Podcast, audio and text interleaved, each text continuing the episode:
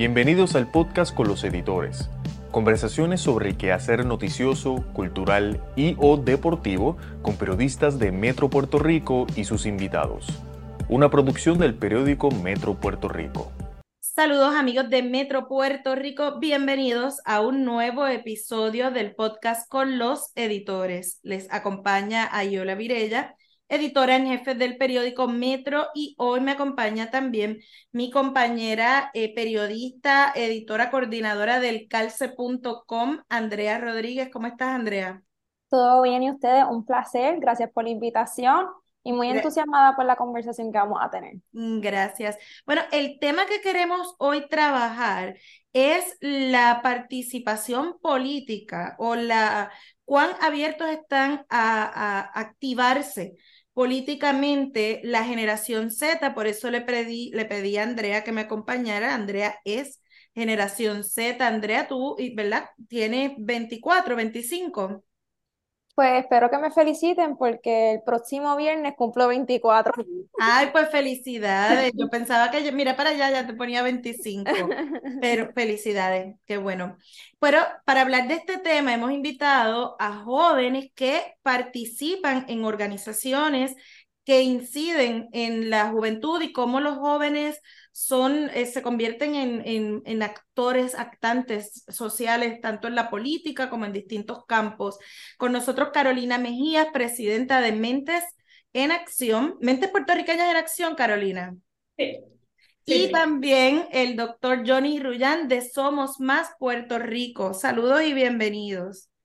Muchas gracias. gracias eh, por la oportunidad. Y tengo que aclarar, no soy la presidenta de Mentes Puertorriqueñas en Acción, soy la directora ejecutiva pues, de, la organización. Gracias por la aclaración. Y doctor Rullán, usted la posición...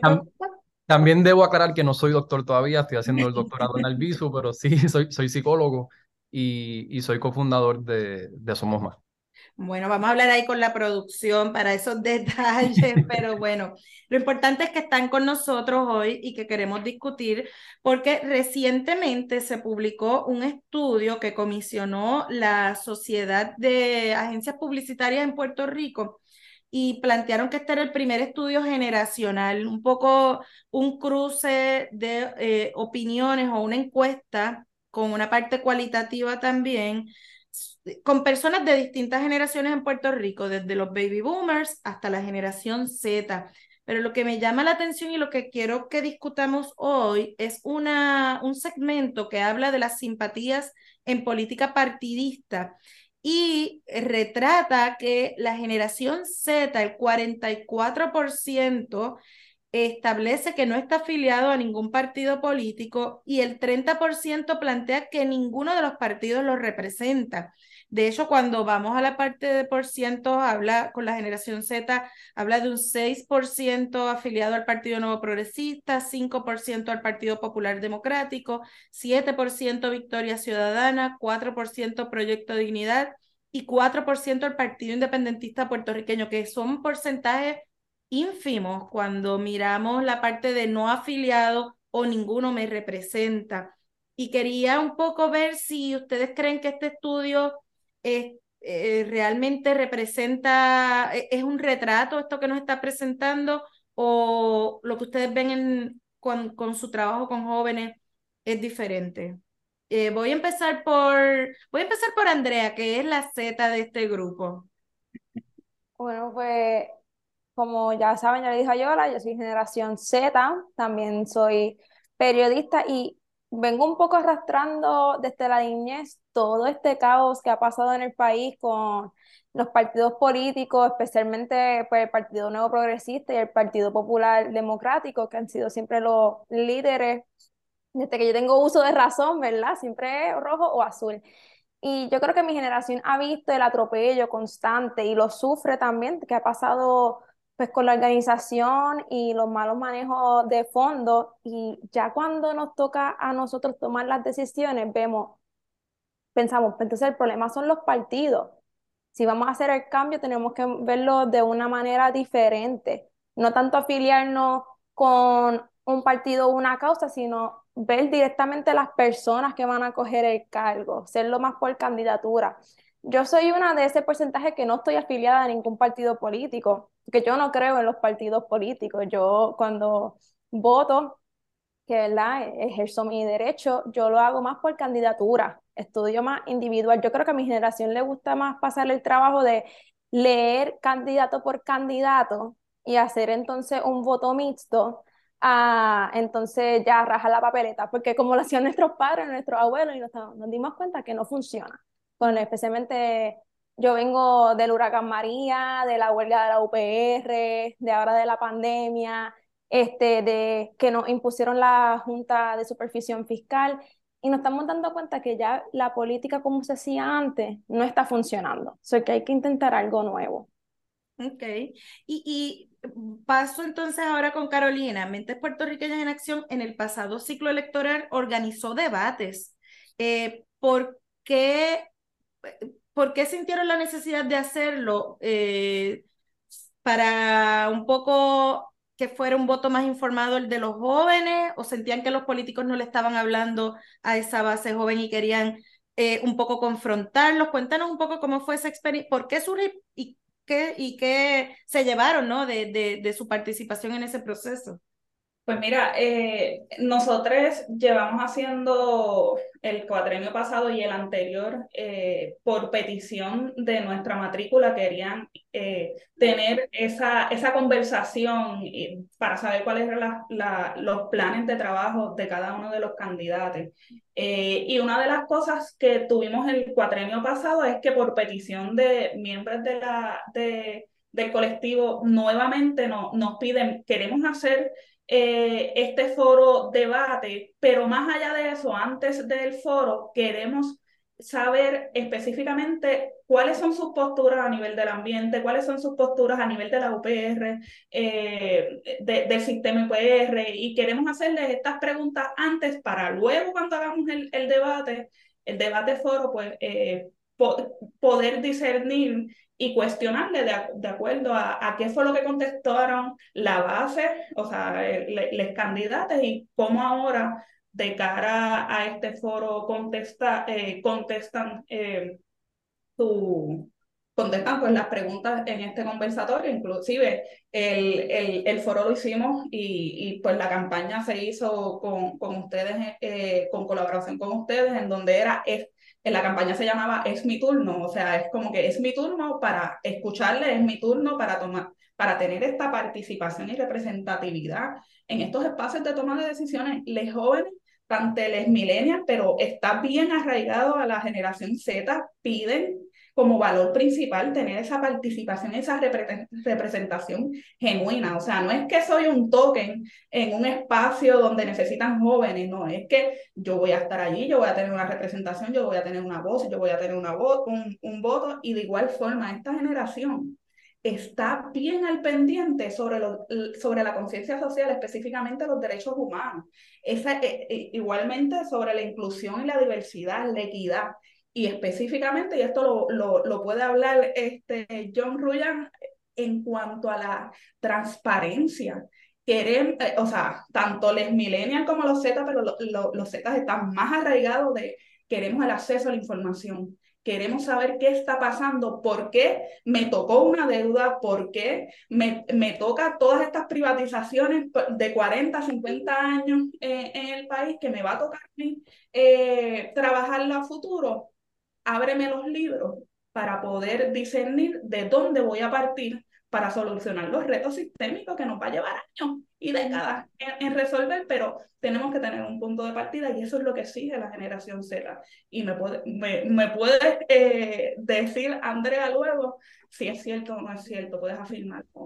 Sí, Ruyan, en Somos Más, que se ha adentrado en el tema legislativo, eh, ya vemos una toma de acción yo quería preguntar, escuchando a Carolina, escuchando a Andrea, si de lo que vemos en el estudio, esa no afiliación, se traduce en no participación o desmovilización o son asuntos separados?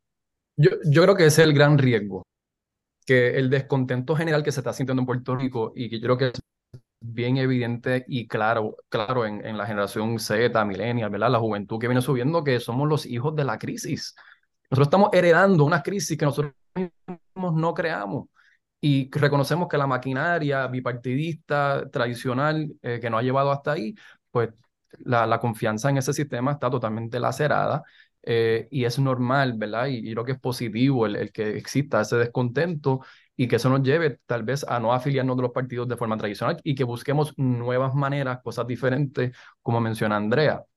Sin embargo, a veces el riesgo está en, en, en, quedarte sin la soga ni la cabra, o sea, que te, te, desafilias de la política, pero entonces te quedas en la inacción, en la impotencia, que nos puede llevar entonces a, a, asegurar que, que, que, esas catástrofes sigan pasando. Así que en su momento estamos dedicando precisa, precisamente a insertarnos, eh, al igual que otras organizaciones como Mentes Puertorriqueñas en Acción y demás, a ser parte de la solución desde nuestro nicho, que en nuestro caso, pues básicamente realizar legislación desde y para la ciudadanía, donde los mismos ciudadanos, sin tener una afiliación a partido ni aspiración político-partidista, radicamos proyectos por petición, o sea, proyectos de ley que pedimos a, a los legisladores que se monten como coautores y, y, los radiquen por nosotros. En ese caso, pues ya tenemos cuatro proyectos en la, en la Cámara anticorrupción que fueron aprobados por los cinco partidos, buscando desafiar esa rivalidad entre partidos que tiene a Puerto Rico estancado, donde cada cambio de administración lo que se, se hizo se deshace. Entonces, no, ¿verdad? No hay, no hay mucho progreso y, y, estamos convencidos de que, ¿verdad? Desde de, de nuestro nicho, nuestra ruta de hacer, de hacer algo al respecto que sea diferente desde el descontento,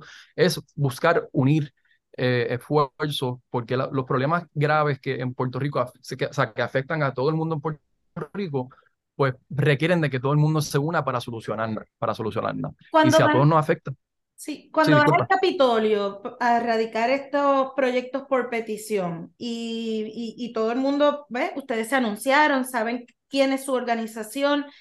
Los políticos tradicionales eh, que tienen, ¿verdad? Que son los que radican al final, eh, y votan, los ven con recelo de esta cosa de que, ah, estos muchachos eventualmente van a, a correr, van a ser candidatos y me puede retar a mí nos, y los sabotean como, o no. Nos tomó como año y medio, dos años romper esa percepción porque en Puerto Rico rápido surgen grupos como estos y rápido son etiquetados eh, como más de lo mismo, porque no, no, se ha visto mucho esfuerzo diferente, pero nuestras generaciones venimos con una energía fresca de ofrecer ¿verdad? Este, alternativas realmente distintas. Y en el caso de los legisladores, pues sí, muchas veces en las reuniones, casi siempre los primeros 20, 30 minutos, tú los ves como probando, distantes, y al cabo de unos 20 minutos entienden lo que estamos haciendo, confían y se convierte en una reunión de dos, tres horas donde ellos mismos se desahogan. Muchos de estos legisladores no, incluso nos han dicho que nosotros somos una, un canal que puede aprobar legislación que ningún partido pueda hacer porque existe esa línea donde si, este, si el proyecto lo, lo radica el partido contrincante lo, no lo vamos a, a, respaldar, pero si viene desde un ente neutral, una organización cívica, están más predispuestos a evaluarlo en base a sus méritos. Y por eso es que los proyectos por petición, aunque son mucho menor en cantidad, tienen mucha mayor probabilidad de ser aprobadas. Así que hemos visto que, que, que sí, nos hemos ganado poco a poco la simpatía de muchos legisladores, eh, ¿verdad? Pero queremos asegurarnos de que eso no se quede en esa reunión, que se traduzca a la acción y eh, ahora mismo estamos trabajando en el Senado para que esos primeros proyectos anticorrupción eh, tengan el mismo resultado por allá y, confiamos en que, en que sí, en que al final del día, eh, por las distintas presiones de que otros partidos ya se montaron, de que hay exposición en la prensa y que es lo correcto para Puerto Rico y que básicamente hicimos el trabajo por ustedes, simplemente necesitamos que lo radiquen y lo firmen, eh, entendemos que sí, que, va a ser posible unir y desafiar esa, esas rivalidades que nos tienen estancados. Carolina, eh, tú estuviste esta semana en, un foro en el Capitolio. ¿Cómo sentiste el ambiente político allí?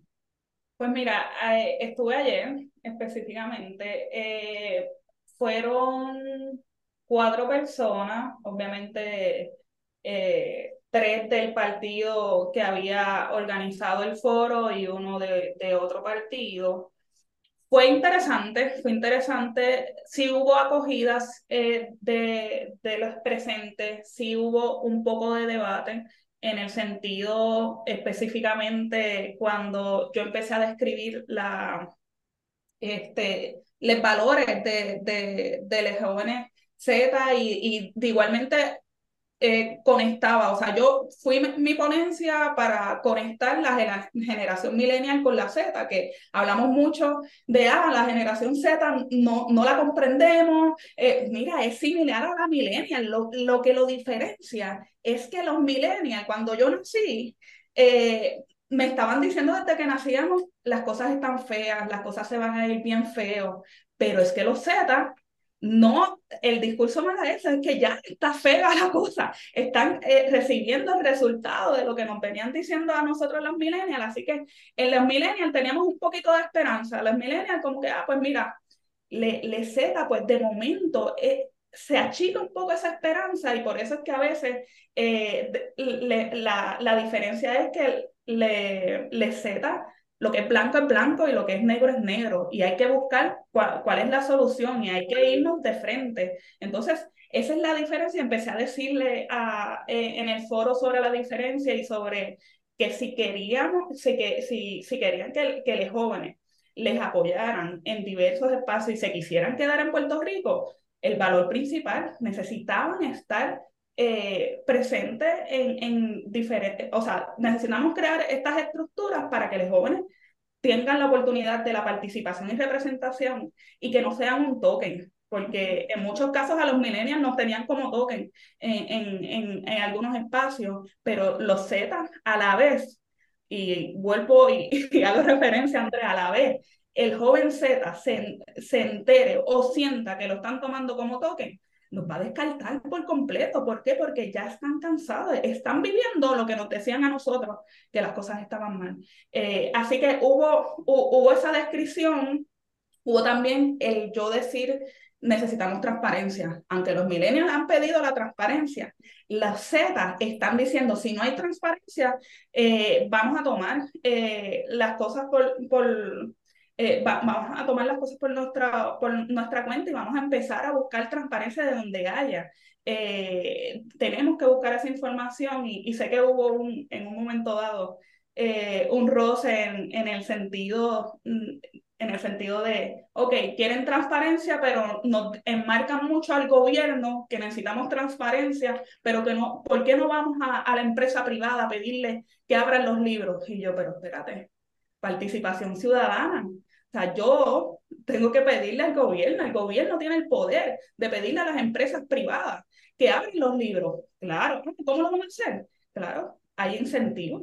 Si esta empresa privada tiene incentivos contributivos por estar aquí en, en, nuestro país, pues ábreme los libros. Si no, pues eh, eh, para eso está el Estado y eso es lo que está exigiendo la generación Z y, y lo que en un momento dado y, y, lo que seguimos exigiendo la generación millennial, pero la Z está diciendo ya, basta con posponer. Y por eso es que hay organizaciones, y está aquí John Ruyán pidiendo participación ciudadana. Son cosas, o sea, John no se inventó el que se hiciera política pública desde, desde la participación ciudadana, estaba, pero no estamos eh, siendo efectivos, o a lo mejor no es que no estábamos siendo efectivas, a lo mejor la población no sabía cómo llegar a esos canales. Y eso es, lo, valioso. Eh, que, que, están haciendo muchas organizaciones como la de, la de John. John. Y por esa, por esa línea, yo, yo creo que de, los atributos principales de la generación Z es que son sumamente creativos. Se buscan la manera y, y si no pueden tener ese espacio creativo, creo que también es una de las condiciones que tienen que estar para que estén cómodos en un trabajo, donde ellos puedan manifestar su creatividad, ser escuchados, ser tomados en serio, y tienen muchísimo que aportar, que no podemos subestimar lo que esta generación está trayendo, y vienen como, como en son de alarma de lo que realmente es la crisis que estamos viviendo, porque vienen criándose en esto, ¿sabes? La, la visión de mundo eh, de cada generación, muchas veces, según lo que, los que estudian esto, de la, aquí entro un poco con mi de psicólogo, eh, se, se, basa en lo que, se estaba, lo que estaba pasando en el mundo cuando te graduaste de la escuela superior. Muchas veces se usa como referencia. Y en el caso de muchos de la, generación, generación, Z, estamos viendo María, estamos viendo la primera pandemia que se vive eh, a esta escala en décadas, eh, en, y obviamente en Puerto Rico, los terremotos, estamos viendo una desestabilización sociopolítica en Puerto Rico que, que quizás nunca se ha visto a este nivel. Estamos viendo una incertidumbre si se pueden quedar en su isla, si realmente pueden llamar Puerto Rico su casa para el resto de su vida, y un planeta que posiblemente se destruya con un botón de Putin o, ¿verdad? De, de estas guerras masivas y el calentamiento global. O sea que hay una incertidumbre total donde ellos están en son tal vez de, de, más urgencia de que tenemos que hacer algo y vienen con esa creatividad y tienen que ser tomados en serio por esa aportación tan valiosa que están trayendo y tenemos que yo creo que prestar oído y, y, y, y, prestar atención al hecho de que no estamos, y, tampoco están ambas, ambas generaciones, millennial y, millennial y Z, confiando en estos mecanismos tradicionales. ¿Por qué? Porque estamos claros de que no han funcionado, estamos muy claros de las crisis que hemos tenido que heredar y no queremos perpetuar. ¿Verdad? Einstein dijo que si tú quieres, o sea, tú no puedes cambiar algo usando la misma mentalidad que la creó. Sí. Y por eso es que, por ejemplo, el voto por candidatura que menciona Andrea, ¿sabes? Eso es un claro reflejo de que nosotros necesitamos eh, confiar en las personas, tener transparencia. Eh, esta generación valora mucho más la autenticidad de las personas, lo crudo, lo, lo pulido y artificial, lo repulsamos y lo repulsan. Así que eh, estudiar las personas eh, uno a uno en vez de el fanatismo tradicional de ver esto como un deporte donde mi familia siempre votó por este color o mi familia se ha beneficiado por, por puestos municipales por este color, pues entonces yo ciegamente voy a votar por cualquiera que ya eso no va con esta generación. Y hay, una, hay una problemática también, este, que están las personas, ¿verdad?, que piensan como yo de candidatura, estudiar uno por uno, pero también conozco muchas personas en las cuales me he rodeado, que son de la mentalidad de si este país sigue como está y no ha cambiado, pues como que para qué voy a votar o para qué voy a participar de se eso. desmovilizan, se desmovilizan. Sí, sí, como que se desconectan por completo de la política, entonces cogen otras causas aunque como el calentamiento global o cosas de género, que al final del día son cosas políticas, ¿verdad? Pero no lo ven tan atado así como en decidir el gobierno o lo dan por, se dan por vencido, lo dan como que, ay, eso nunca va a cambiar hasta que tal generación se muera, ejemplo. Y eso también es una problemática muy seria que yo no estoy de acuerdo. Yo pienso que si lo dejamos así hasta que se mueran o hasta que pase algo, va a ser bien problemático porque entonces, ¿quién va a seguir educando sobre la política? ¿Quién va a seguir entonces cogiendo el control? ¿Cómo vamos? Van a, los grupos nichos fanáticos de política van a seguir entonces educando a su hijo o al que venga de eso mismo y no va a haber un contra. So que yo pienso que para aquellos que nos escuchan, eh, generación Z, millennials, jóvenes, no se desconecten de la política. Es muy importante que empecemos también nosotros a participar de esos espacios, de coger el control.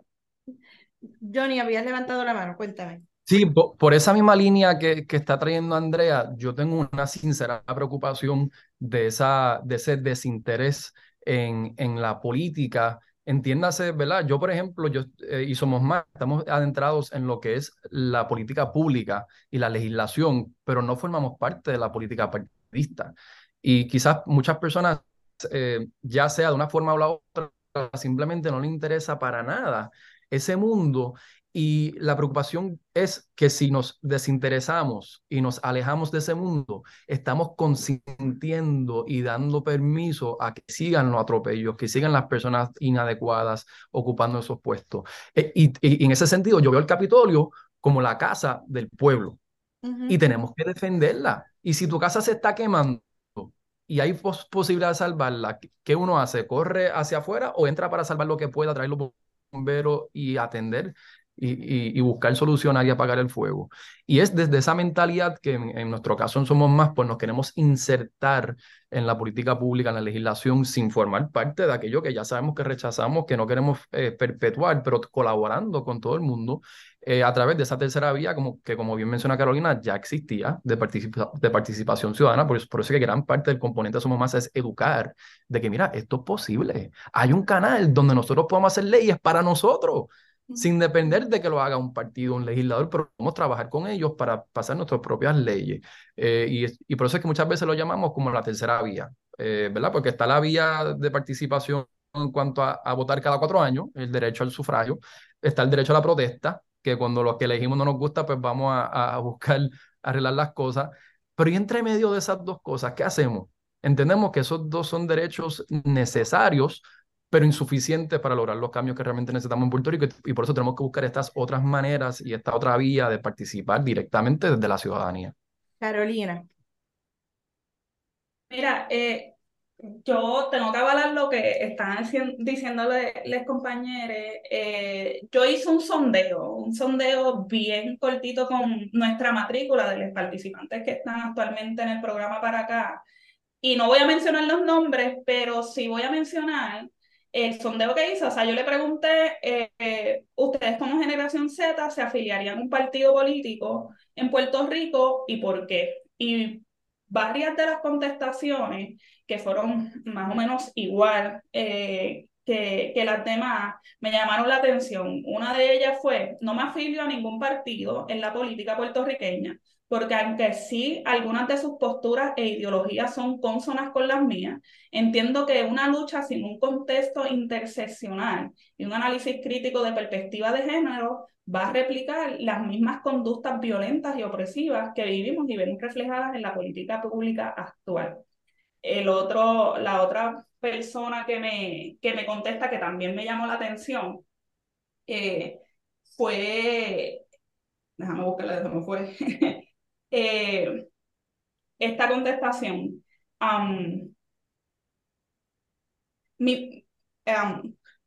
Muchos jóvenes correspondientes a esta generación, incluyéndome a mí, nos fijamos más en las candidaturas y las posturas que no atropellen los derechos humanos que todos tenemos en la sociedad.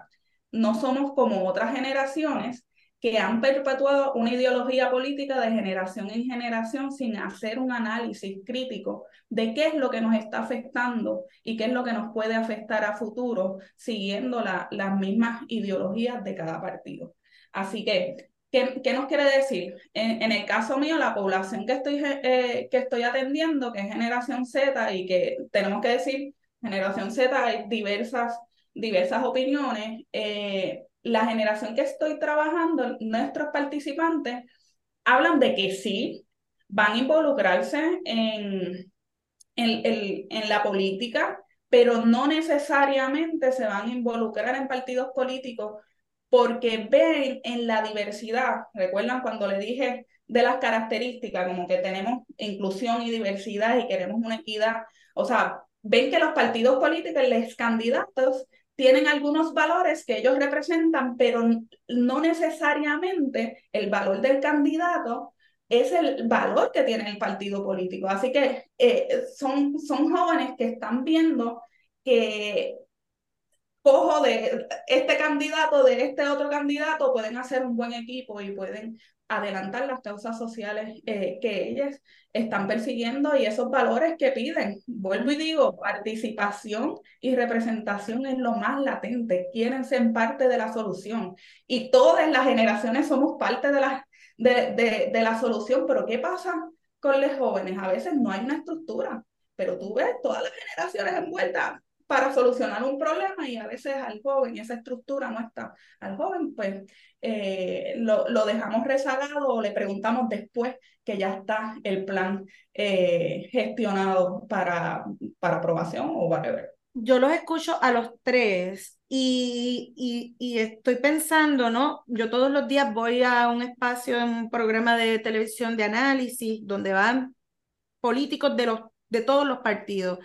Y en este momento y en este contexto, lo que se siente o, o lo que no se siente, lo que está pasando, porque lo, lo, puedo dar fe de ello, es una defensa férrea del bipartidismo, de, del parte, y, y, digo bipartidismo, yo, yo, bueno, está la parte del bipartidismo por el código electoral, pero de los partidos en general, están como eh, haciendo un búnker para defenderse como sea y empujar eh, que quede vivas esas estructuras, asegurar por lo menos cuatro, ocho, doce años más, pero veo, ¿verdad? Y los escucho desde distintas perspectivas, como los jóvenes mm, no necesariamente se identifican con la organización del partido, tal vez con figuras, no, no, sí quieren estar activos con en temas específicos, incidir en cambios específicos. ¿Cómo se pueden, cómo, cómo pueden coexistir ambas realidades, ¿no? Eh, ¿Cómo entonces nos movemos como sociedad si tenemos a unas generaciones y a unas estructuras defendiéndose y otra, ¿verdad? Eh, otra fuerza viva que son las juventudes, como buscando entrar y mover, pero por otra vía. Entonces, ¿cómo, cómo coexistimos? No sé si eso es la pregunta de los 64 mil. Eh, es una, sí, esa es la pregunta de los 74 mil chavitos, sin duda. Y no, no, sé si Carolina quería decir algo, pero rapidito quería mencionar que, okay, que tú sabes, yo, yo sinceramente me atrevo a decir que por las circunstancias que nos tocó heredar a los millennials, a los Z, realmente hay una mayor conciencia social y, una, y un mayor compromiso y lealtad con el bien de Puerto Rico como su partido, o sea, en general el bienestar de la isla. Eh, mientras que tal vez generaciones previas, quizás porque eran menos urgentes, menos crisis, eh, quizás estaban más orientados en familia, partidos, aglomeraciones un poco más cerradas y no tan grandes como nosotros.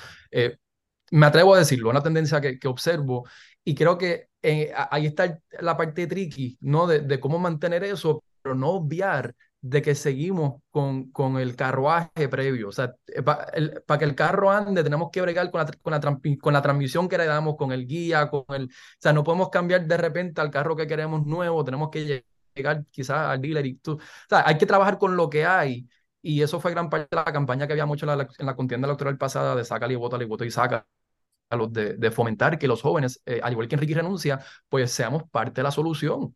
Y en este momento es trasladar y dirigir esa, esa inquietud, ese coraje, ese, esa inconformidad, canalizarlo a través del proceso electoral, a través de ese andamiaje, aunque no confíes del todo, pero es el mecanismo que tenemos que usar por el momento.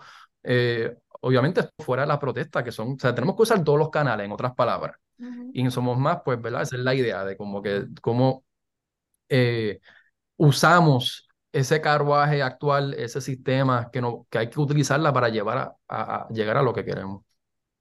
Yo quería, quería tomar el tiempo, o sea, en Mentes Puertorriqueñas en Acción, nosotros les insertamos, o sea, nosotros desde el día uno eh, identificamos que había una crisis de liderato en el país, y eso fue en el 2009 cuando nos incorporamos, o sea, desde el 2006 llevamos dando bandaje, en el, en el 2009 nos incorporamos como organización eh, en Puerto Rico, eh, pero e, ese era el llamado, hacer de su proyecto de vida un proyecto de país y es, nuestro llamado que todavía lo tenemos en, nuestra misión y es nuestro eslogan, proyecto de vida, proyecto de país. Pero si tú te pones a pensar en las otras generaciones y puedo eh, citar la generación de, de, mi madre. Mi madre me decía, es que en mi momento dado yo tenía que estar afiliada a un partido porque la pobreza era tan extrema que la, el, el, el yo poder eh, que mi familia estuviese eh, salvaguardada y tuviese los accesos eh, mi, mi, madre es de la generación que le dieron los zapatos. No, y para conseguir trabajo, yo recuerdo, mi papá siempre me dice, ah. ¿sabes? Yo, yo creía esta cosa, pero nunca podía conseguir trabajo y eventualmente tuve que afiliarme al partido de mi familia, conseguir una carta para conseguir trabajo, aunque tuviese su bachillerato. y, eh, entonces, y entonces ahora la pregunta es, las estructuras de los partidos políticos, ¿tenemos una estructura para atraer a los esa es la pregunta. ¿Cuál es el beneficio del joven estar en esos partidos? Y digo beneficio en el, en el, en el, en el cuestionamiento de que los jóvenes Z y las millennials están buscando cuáles son los valores de la organización, qué estás trabajando para el, para el país. Así que si viendo que el, el joven no quiere un beneficio individual, quiere un beneficio colectivo como país, cuáles son las estructuras que estamos creando en los partidos y eso es algo que, que los partidos políticos se tienen que contemplar eh, si quieren subsistir eh, y, adaptarse y actualizarse a qué es el movimiento que está viniendo. Pero ojo, y me, me termino con esto, también hay que contemplar la demografía de Puerto Rico, así que los partidos políticos que hacen, si la demografía de Puerto Rico, la mayor cantidad de personas son eh,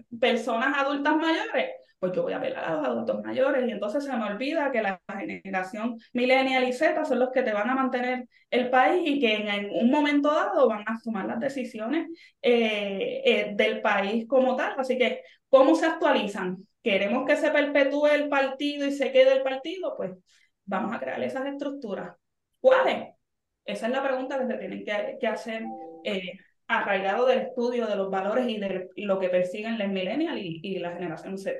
¿Será por eso que están inscribiendo más? Eh, digo, eso es lo que de verdad, esa es la denuncia, que están inscribiendo más en égidas que en universidades, pero bueno, eh, no sé. Antes de pasar con Johnny, deja aprovechar a Andrea, que hace ratito no te escucho. Andrea, cuéntame. Pues mira, eh, la solución para lo, lo que planteaste, Ayola, es sencillo. Que los partidos dejen de velar por sus propios intereses y empiecen a velar por el interés del país si tú puedes tener la ideología que tú creas en el partido en el que tú estés, y que ahora mismo realmente se define más por el estatus, el estatus que cualquier cosa, y lamentablemente a la juventud como que le está dando un poquito al lado al estatus porque se está dando cuenta que está un poquito difícil enfocarse, hay, hay cosas prioridades más que el estatus. Este, si tú me puedes garantizar a mí que ¿verdad? los derechos que, por los cuales yo estoy peleando, las leyes que yo quiero que se aprueben, se van a aprobar no importa de qué partido viene. Que tú me estás diciendo a mí como candidato, un ejemplo, yo soy candi este, candidata para el PNP, ¿verdad? Pero yo me comprometo, yo me comprometo con la gente que vote por mí, que yo voy a aprobar y yo voy a luchar para que se aprueben los derechos de equidad, los derechos que no discrimen por sexo, ni por ideología, ni nada y vamos a decir que pues, por cuestiones de la vida, eh, alguien del Partido Popular o alguien del Partido Independentista presenta ese proyecto. Pues ya yo me comprometí, yo no puedo ver, ay, ese fue quien puso el proyecto, no, yo tengo que entonces aprobarlo, porque si es lo que yo estoy diciendo que iba a pelear, pero pues tengo que cumplir. Pero eso es lo que no estamos viendo, lamentablemente. Estamos viendo mucho el panismo, el proteger a mi propio partido, el apoyar a mi propio partido y no apoyar tanto las causas de verdad que pueden ayudar al país. Y así es como se soluciona, que los mismos partidos eliminen las líneas entre ellos y realmente se pongan a trabajar por nosotros. Esas reglas de Caucu. Voy para allá donde Johnny. Eh, excelente todo lo que están diciendo. Eh, eso que menciona Andrea muestra la importancia, ¿verdad? Eh, de, que las personas de la, generación Z, esos jóvenes que, que, vienen subiendo, sean tomados en serio. Sus opiniones, su punto de vista es fresca, crítica, analítica, diferente. Eh, y, como Andrea hablando ahora mismo, muy elocuente y claro su expresión, tú sabes. Y, y mi preocupación por esta línea es que distintas entidades, medios, partidos, Em, usen a jóvenes como ese token que menciona Carolina, eh, token en el sentido de que es algo para, para, para mostrar que somos representativos, tenemos esto en nuestro equipo y, y, en, y, en, esos casos, tal vez de partidos medios, er, yo creo que hay un riesgo de que los usen como un pez dorado cuando se engancha como, como ¿cómo se dice? Como bait. Que no sé si saben de pesca, pero si tú, ¿Cómo qué, perdón? Como un trofeo también. Pero, ¿qué es lo que se llama para que otros peces eh, den su mordisco en el anzuelo? Carnada, carnada. La carnada. Pues eh, para, para la pesca de dorado mar abierto se pone un pez, el primer pescado dorado se deja en el anzuelo como carnada para que entonces lleguen muchos más. Y, y siento que hay un riesgo de que muchos medios a veces estén buscando usar jóvenes como carnada, como token, para aumentar su audiencia joven, para aumentar sus ratings, pero sin realmente tal vez atender y tomar con seriedad los reclamos de esos jóvenes y realmente representar las preocupaciones de esos jóvenes y atenderlas.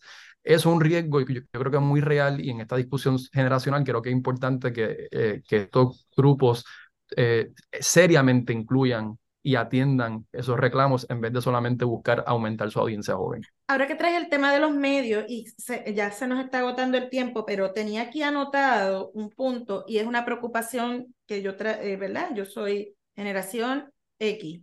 Eh, me preocupa, por ejemplo, en esta semana se presenta el estudio de consumo de medios eh, digitales en Puerto Rico y vemos cómo mayoritariamente se apunta a unos consumos de noticias, medios que no son de noticias, eh, o eh, vamos a decir así, páginas de influencers que X, que se ponen news, pero realmente no tienen la estructura de noticias, no tienen el, el personal de periodistas, no tienen los valores de cómo manejar la información.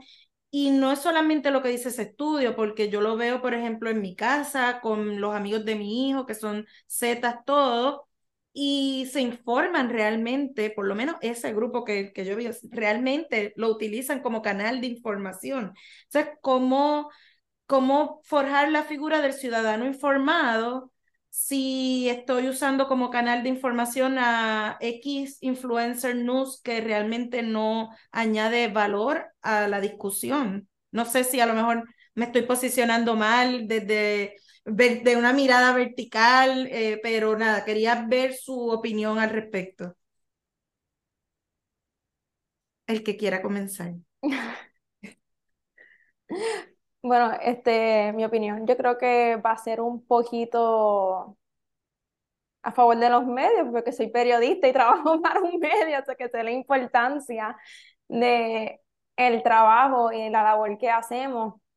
Yo creo, pero lo vivo también a diario, en mi pelea eterna con mis amistades, familiares, que busquen mejores fuentes, este, que reten un poquito más lo que, que cuestionen lo que ven, siempre que se eduquen de hasta de medios internacionales, que no se queden tanto arraigados a esta perspectiva de lo que vivimos en la burbujita de aquí de Puerto Rico.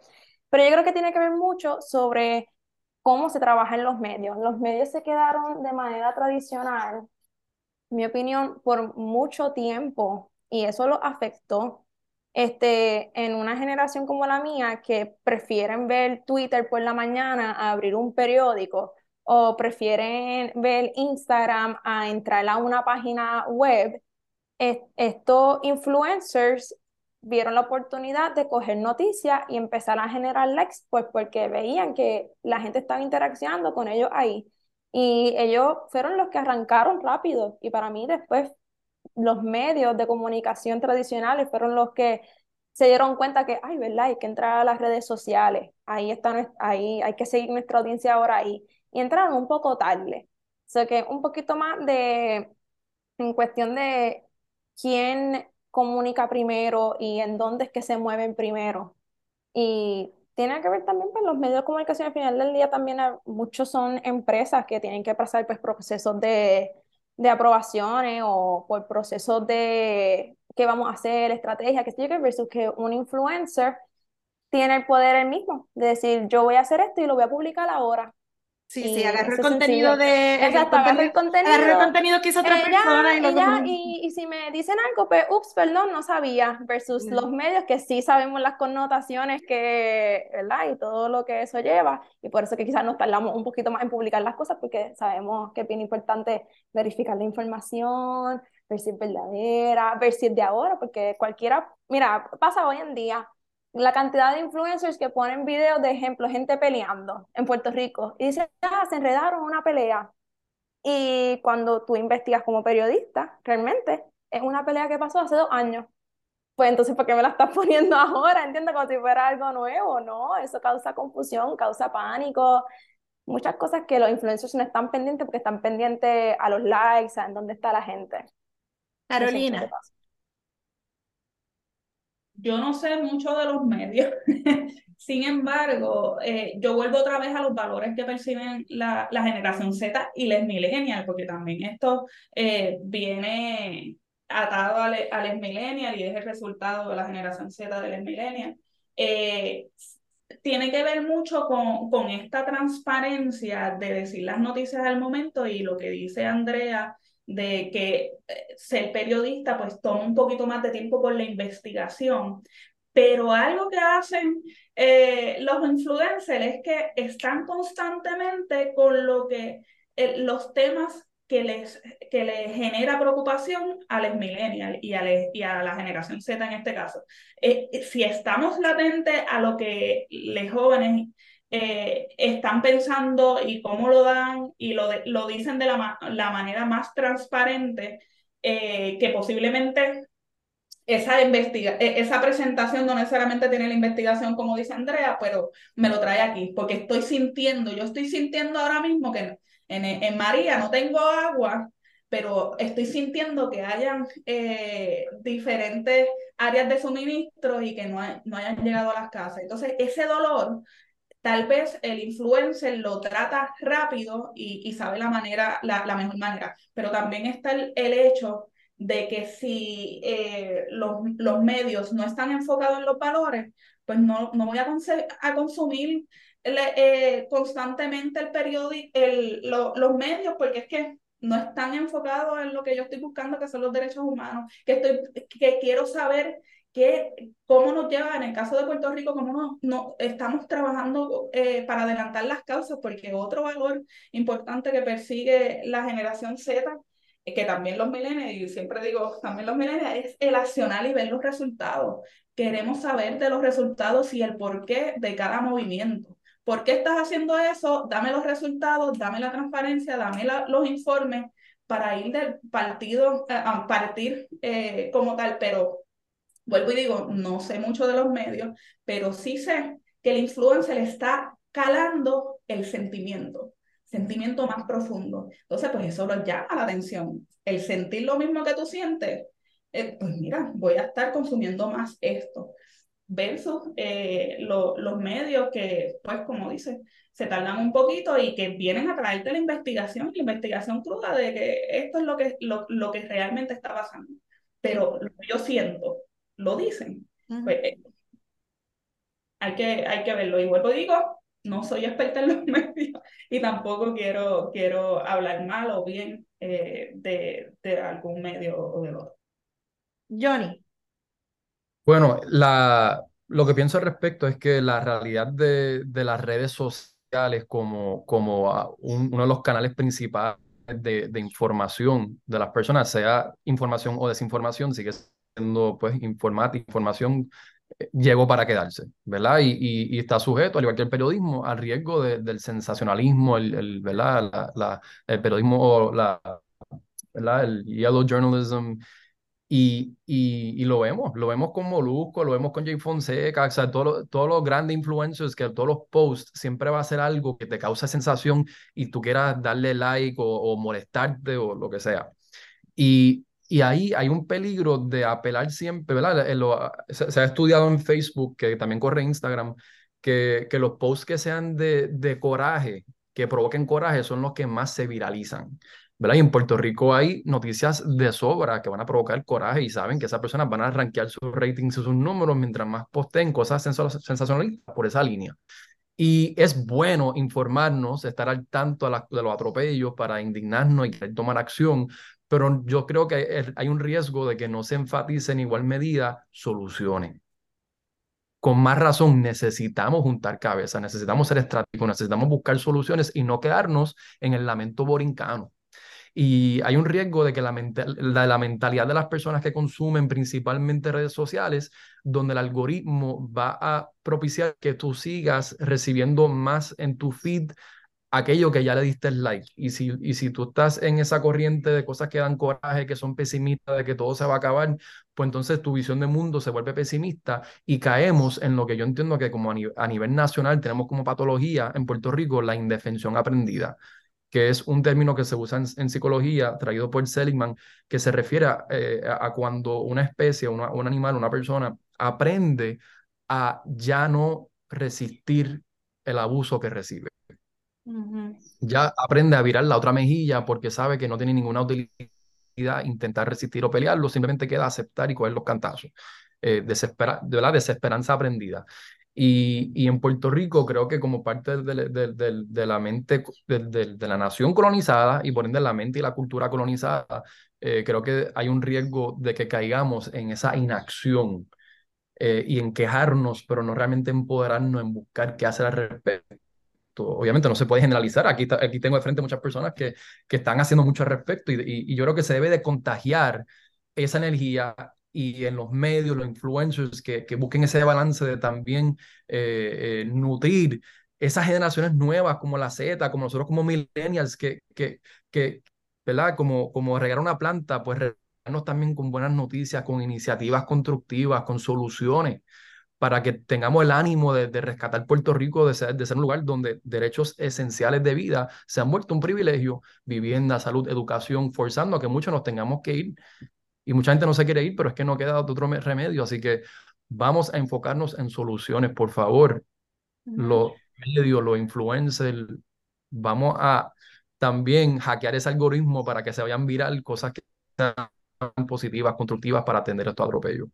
Bueno, ahora sí, ya el tiempo nos traiciona, pero quería preguntarles si desde sus, ¿verdad? sus respectivas organizaciones, y ahora también incluyo a Andrea, si desde el calce.com los vamos a ver activos en lo que va a ser ahora el ciclo electoral, que prácticamente ya comenzó, pero que oficialmente en diciembre se abren las candidaturas. Vamos a ver sus organizaciones participando para que los jóvenes también eh, tomen conciencia y se conviertan en, eh, en, en, entes de cambio en esta, en, este, en esta coyuntura?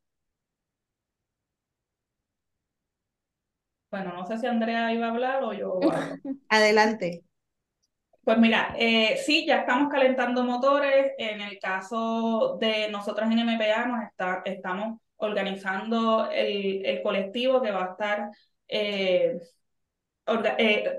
coordinando lo que va a ser el debate foro a través de los candidatos a, la legislatura y de igual forma eh, vamos a, otra vez a activar esta campaña de saber cuáles son las propuestas eh, de los candidatos eh, a, a, los puestos públicos y cuáles son los derechos humanos que persiguen, cuáles, qué van a hablar sobre el ambiente, qué van a estar trabajando con este cambio climático, qué van a estar trabajando con la UPR, eh, con el sistema UPR, el sistema de educación, el sistema de, de, esta inserción laboral a los jóvenes y esa transición, qué vamos a estar, qué, qué, es lo que van a estar proponiendo los candidatos a, los puestos lectivos, así que sí, vamos a estar bien activas, así que eh, estamos en, esa, en ese calentamiento de motores. Bueno, pues después nos dan una llamadita porque estuvo bien chévere lo del ciclo pasado. Ruyan, ¿qué vamos a ver de Somos Más en este ciclo? Pues mira, actualmente estamos dando los toques finales de una revisión completa del Código Anticorrupción que se va a estar radicando en, en alianza con Sembrando Sentido, donde, donde está Isel Maces y, ¿verdad? Son una serie de enmiendas que básicamente eh, es como si fuese una reforma de, ese código anticorrupción que fue la que se aprobó bajo la, administración de Ricky Rosselló, que tiene muchas lagunas y deficiencias. Así que eso es como la segunda, eh, el segundo paquete anticorrupción. Y luego estamos formalizando una alianza ahora mismo con la Interderecho para que sus estudiantes nos ayuden en la parte investigativa y eh, de redacción de los proyectos de ley, que ya estaremos entrando en otros temas en el futuro, como salud, vivienda, educación, ¿verdad? Esos, derechos básicos que se han vuelto un privilegio. Además de eso, para la contienda electoral o el periodo electivo, eh, vamos a estar involucrándonos de una forma similar a cómo nació este grupo eh, precisamente en, las pasadas elecciones, eh, ¿verdad? Sin ningún auspicio de ningún partido, ni candidato, ni ataque, pero sí educación en cuanto a cómo sacar la tarjeta, cómo realizar el voto, fomentar el voto por candidatura, que fue lo que hablamos aquí, ¿verdad? De votar con criterios sobre los individuos y no con el fanatismo por un color rajando la, la papeleta. Y también vamos a estar anunciando resultados de las votaciones sobre nuestros proyectos en los distintos medios principales, periódicos, demás, rindiéndole cuentas al pueblo de Puerto Rico sobre la ejecución de los legisladores sobre nuestros proyectos. Y quisiéramos también colaborar de alguna manera, que estamos explorando opciones para también quizás eh, ser anfitrión de algún debate de candidatos, posiblemente en las redes sociales, ¿verdad? Este, aumentando esa accesibilidad de, de ese tipo de, de tema para los jóvenes, las jóvenes eh, en, en su terreno que son las redes sociales. Andrea, en el calce tenemos que ponernos creativos y, y hacer cosas chéveres. el ciclo pasado entiendo que Hermes Ayala hizo cosas con, con todas las voces jóvenes en esas papeletas. Eh, ¿Tienes algo más o menos pensado o de aquí salimos con tareas? De aquí salimos con tarea, pero definitivamente yo tenía ya pensado, obviamente, que cubrirlo, hay, es algo bien importante, especialmente que el calce se enfoca un poquito más a una audiencia más de jóvenes, o sea, que, hay que traerles esas noticias, traerles esas perspectivas para que ellos vean que la política es accesible y se deben de integrar también. Bueno, pues ya estaremos nosotros dialogando con todos ustedes. Eh, nosotros nos hemos distinguido en los pasados 10 años por ser foro de discusión de ideas eh, abiertas de todo tipo, ¿verdad? De todos los espectros.